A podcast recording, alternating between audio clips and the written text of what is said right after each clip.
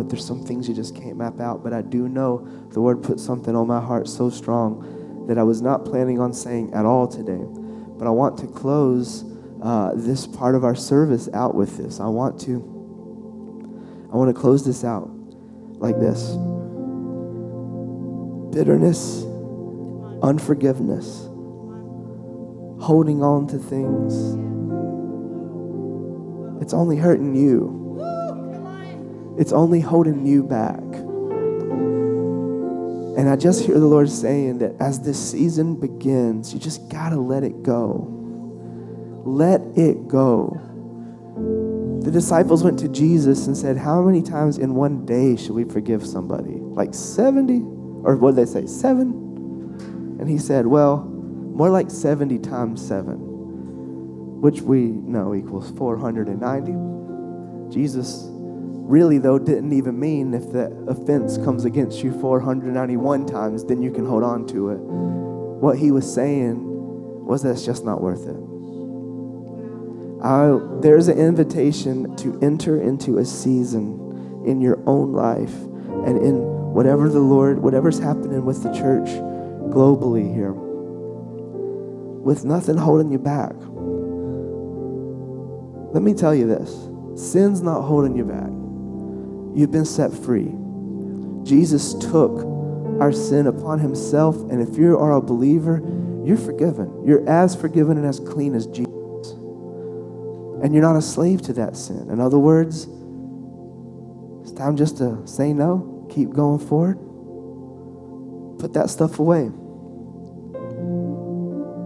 But what's holding us back more than anything else so many times is bitterness, unforgiveness. Somebody didn't say the right thing. They didn't do the right thing. They treated you bad. They threw you under the bus, whatever it is. The Lord spoke to Lisa three years ago.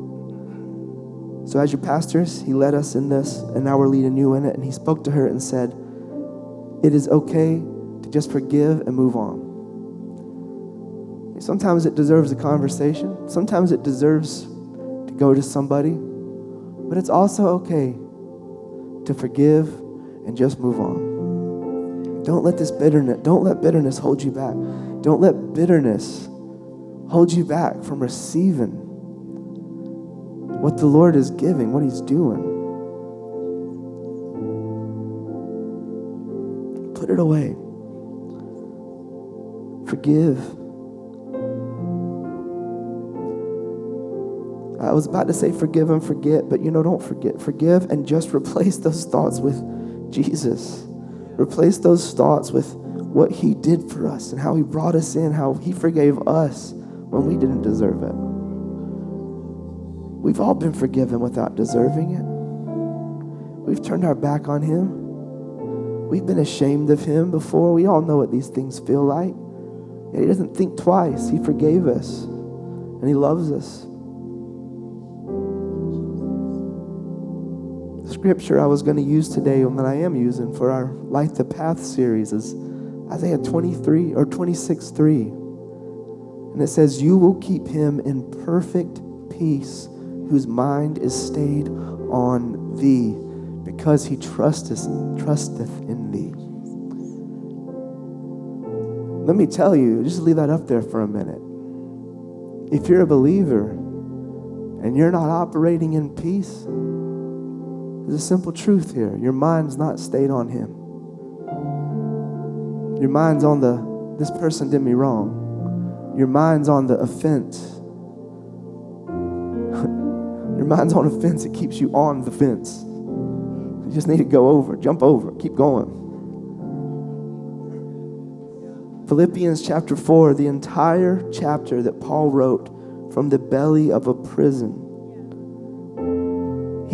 Gives us lesson after lesson on how to keep our mind stayed on the Lord, on how to keep ourselves at perfect peace. So I want to challenge you this week. Read Philippians chapter 4 every day. I got notes after notes after notes. But you take some notes. Go to the Word. Write down ways that the Apostle Paul teaches us to keep our mind on the Lord from Philippians chapter 4. you'll experience more peace than you ever have. And let me tell you one thing if you get it for yourself, you'll experience it faster and more real than you ever could with me delivering it to you and you hearing me say it. But here's a truth that we're going to leave with for the day Isaiah 26 3. You need peace in your life? Keep your mind stayed on Him. Forgive. Let go of the bitterness. People do you wrong. Most of the time, they don't mean to. Sometimes they do. But it doesn't matter. You've been forgiven. The times you meant to do wrong and the times you didn't. Who are we to withhold? Jesus told about that in a parable. The master forgives the servant's debt, and the servant goes and demands a debt he was owed from somebody else. The master says, You're wicked and perverse. You've been forgiven this great debt, and then you demand a debt to be paid from you. Who are we to harbor that? Let go. Enter a season completely free from things holding you back. And you know what you'll encounter?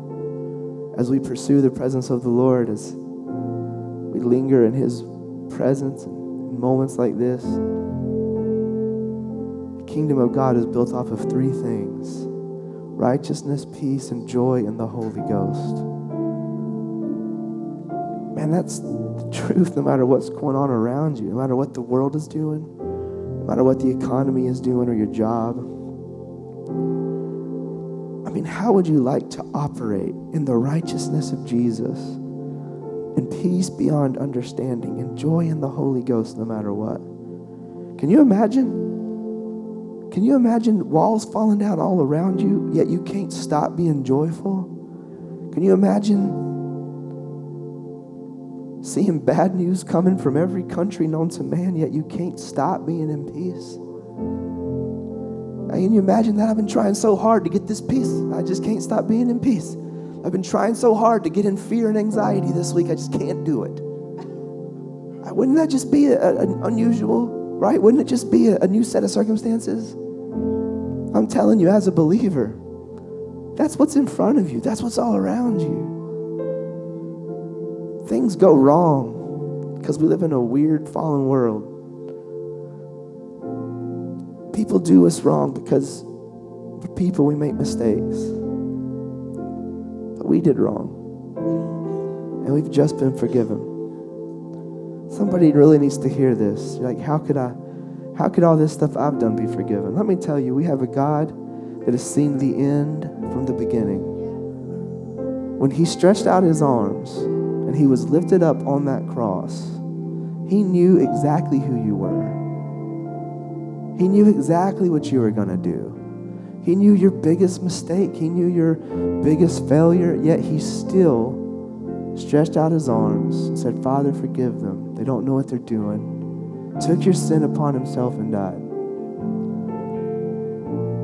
You were forgiven 2,000 years ago. It says in Psalms, prophesying, If I be lifted up, I'll draw all men unto me. Jesus was lifted up. That was the cross. Now, all men, all women have a chance to say yes to Him. And I want to see this church filled with people saying yes to Jesus for the first time and for the hundredth time. Get ready. Get ready for that. I'm just telling you this. I'm prophesying this. It doesn't even matter if you invite people, they're just going to start showing up. So if you want your special parking place and your special seat, then come for prayer.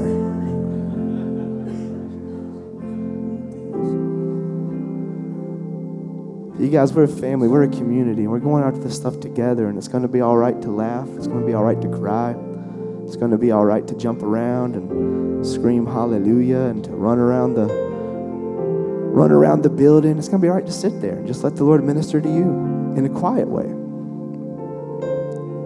But don't go into this season holding on to bitterness, to unforgiveness, to anger, to malice. Let it go.